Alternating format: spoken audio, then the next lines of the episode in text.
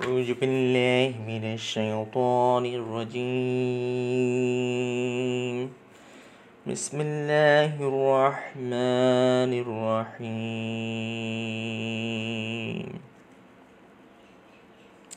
سورة الفاتحة ফাতিহা অর্থ আরম্ভ উদ্ঘাটন উপক্রমণিকা বা অবতরণিকা হজরত মোহাম্মদ সাল্লাহ আলহিসাল্লাম নিজেই এই পবিত্রতম সুরাকে ফাতিহাতুল কিতাব বা গ্রন্থের আরম্ভ বলে অভিহিত করেছেন। যেহেতু এই পবিত্রতম সুরার মাধ্যমেই পবিত্র কোরআন শরীফ আরম্ভ করা হয়েছে, তাছাড়া এই পবিত্র সুরার আরও কতিপয় গৌরবান্বিত নাম রয়েছে। যেমন অম্মুল কোরআন বা কোরআন জননী এই নামটিও হজরত মোহাম্মদ সাল্লাহ প্রদত্ত নাম। সুরাতুল হ্যামদ বা প্রশংসা সূচক সৌরা। কারণ এই পবিত্র সুরাটির প্রথম চারটি আয়াত আল্লাহ পাকের অনুপম প্রশংসায় পরিপূর্ণ। সুরাতুস সালাত বা নামাজের সুরা। যেহেতু প্রত্যেক সালাত বা নামাজে এই সুরাটি পাঠ করা হয়। সাবউল মাসানি বা পুনরুক্তির সপ্ত আয়াত, যেহেতু সালাদ বা নামাজে একাধিকবার পাঠ করতে হয়। এই সুরাটির এ সকল নাম ছাড়াও আরও কয়েকটি নাম রয়েছে, যথা ওয়াকিজা বা পূর্ণ কাফিয়া বা যথেষ্ট। আসাস বা মূল শিফা বা আরোগ্য, শকর বা কৃতজ্ঞতা, সালাত বা আরাধনা, দোয়া বা প্রার্থনা ইত্যাদি। এই পবিত্র সুরাটি প্রথম রুকুতে এবং সাত আয়াতে নাজিল বা অবতীর্ণ হয়েছে। সুরায় ফাতিহা মক্কা শরীফে অবতীর্ণ, প্রাথমিক প্রত্যাদেশসমূহের অন্যতম। সুরা একরা সুরা কালম সুরা মুসাম্মিল এবং সুরা মুদাসির অবতীর্ণ হবার পর সুরা ফাতিহায় নাজিল বা অবতীর্ণ হয়েছে বলেই অধিকাংশ ইমাম ও তাফসির কারকগণের অভিমত। আবার কোনো কোনো বর্ণনায় এই পবিত্রতম সুরাটি সর্বপ্রথম ওহি বা প্রত্যাদেশ বলেও উল্লেখ করা হয়েছে।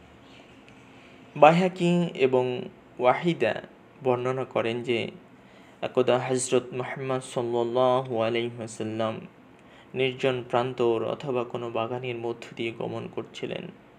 হঠাৎ, হে মোহাম্মদ! এই শব্দটি তার কর্ণে প্রতিধ্বনিত হল। তিনি আকাশের দিকে চাইবা মাত্র দেখতে পেলেন যে, আকাশ ও মাটির মধ্যবর্তী শূন্যস্থানে একজন জ্যোতিময় পুরুষ উপবিষ্ট হয়েছেন। তা দেখে তিনি কিছুটা ভয় পেয়ে গেলেন এবং গৃহে চলে গেলেন।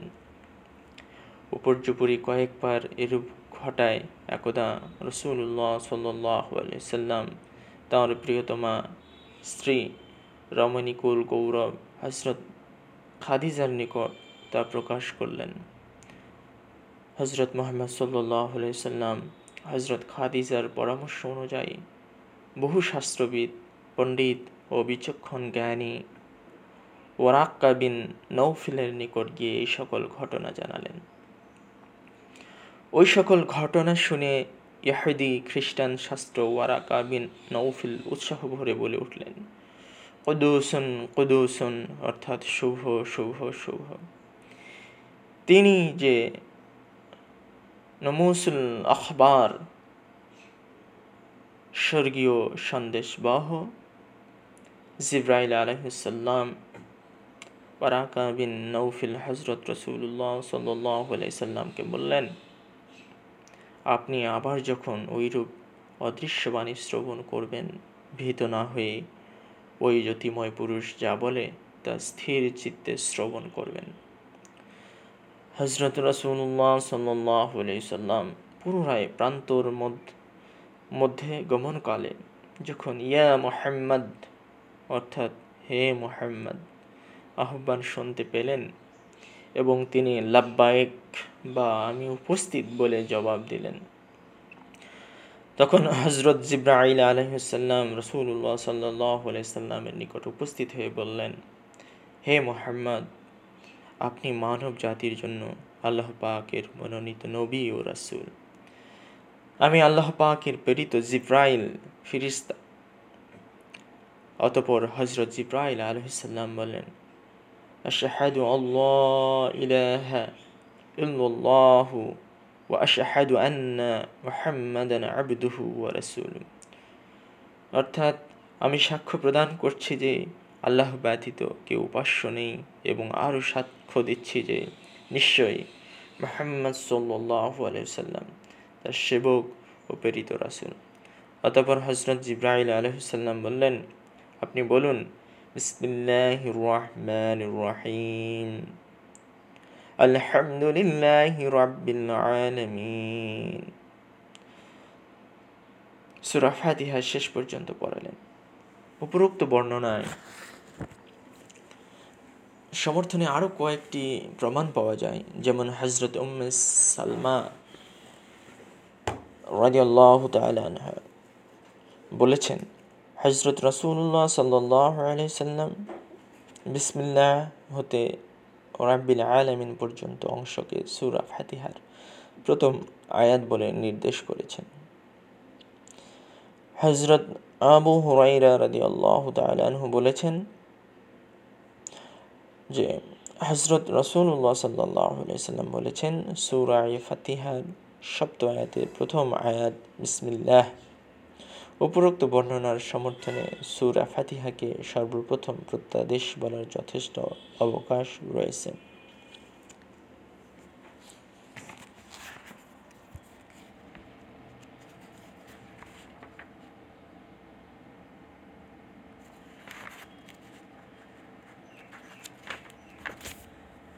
বিসমিল্লাহ রহমান রাহিম।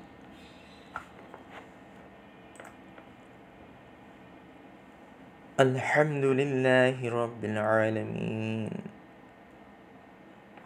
সকল প্রশংসা বিশ্বজাহানের প্রতিপালক, হে আল্লাহ, তোমারই জন্য। আর রহমান রাহিম, তুমি দয়াময় মেহেরবান। মালিক ইয়াউমিদ্দিন, কর্মফল দিবসের মালিক।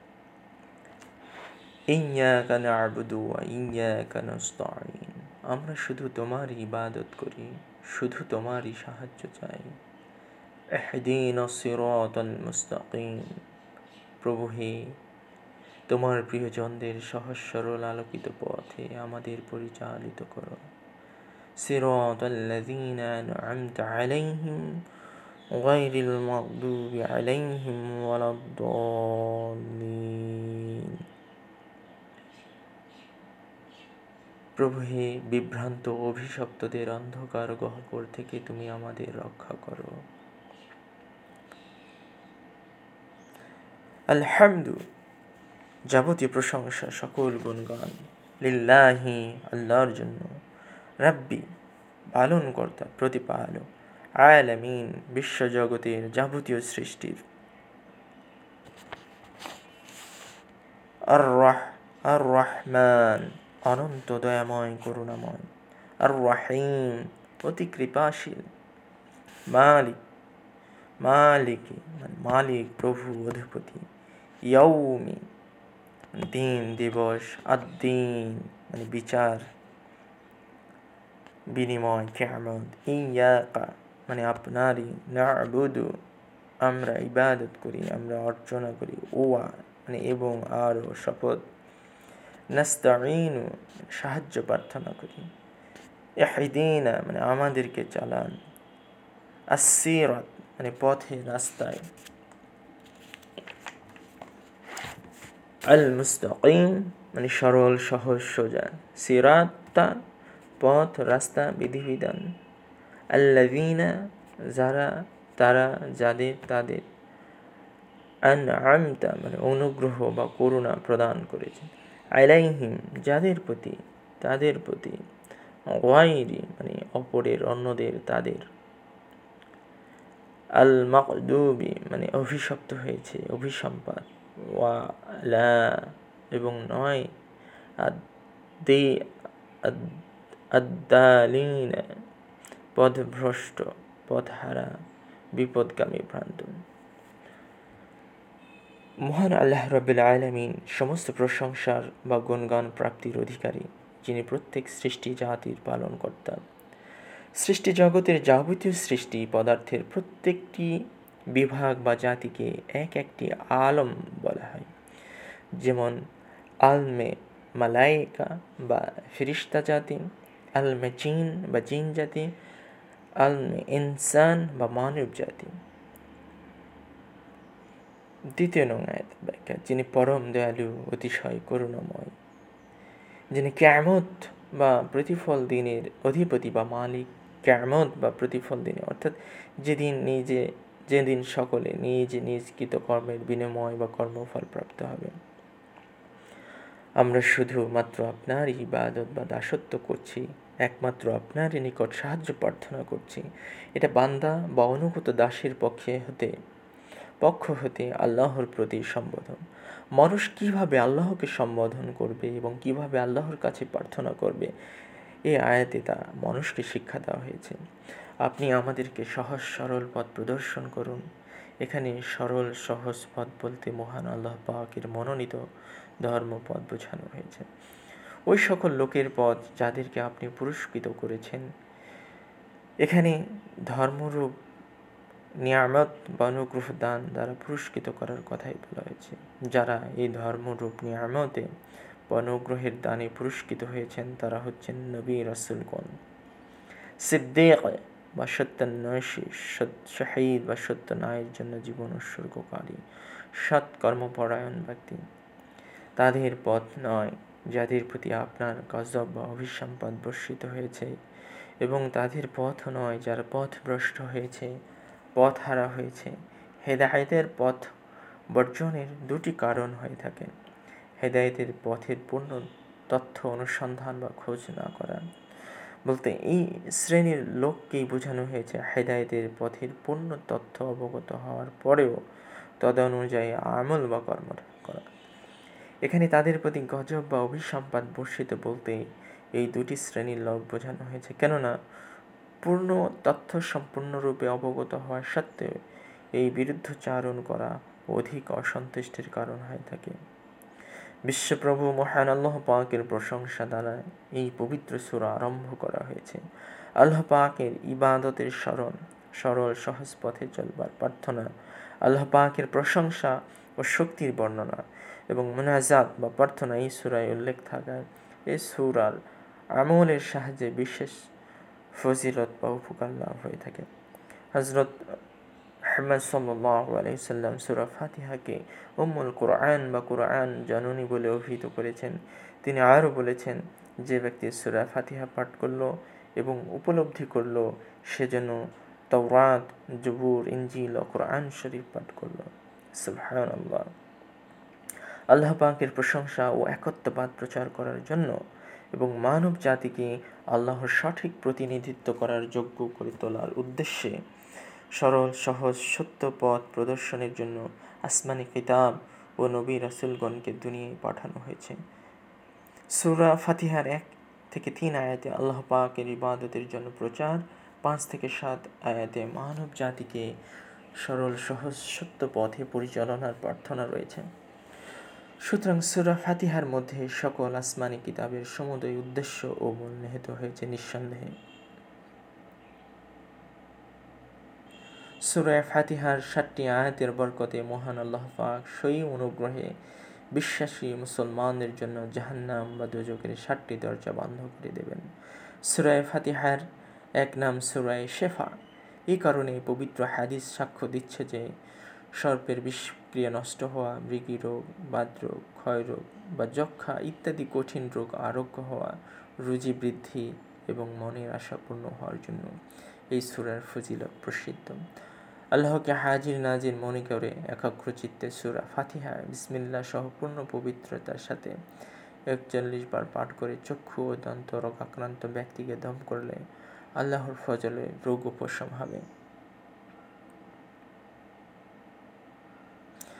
প্রত্যহ ফজর নামাজের পরে বিসমিল্লাহর সাথে মিলিয়ে একচল্লিশ বার সুরা ফাতিহা পাঠ করলে কোনো প্রকার রোগ ব্যাধি আক্রমণ করতে পারবে না। আল্লাহর ফজলে স্বাস্থ্য অটুট থাকবে।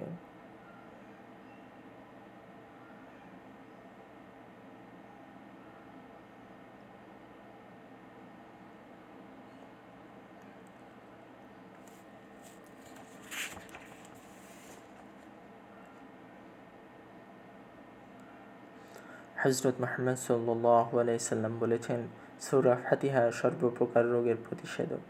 হজরত আলী আল্লাহ তালানহ রোগাক্রান্ত ব্যক্তিকে সুরা ফাতিহার সাহায্যে দম করতেন। তাতে রোগীগণ রোগমুক্ত হতো। হজরত রসুল্লাহ সাল্লাহ কাকেও কোনো বালা মুসিবতে পতিত দেখলে তাকে সুরা ফাতিহা পাঠ করতে বলতেন। সুরা ফাতিহার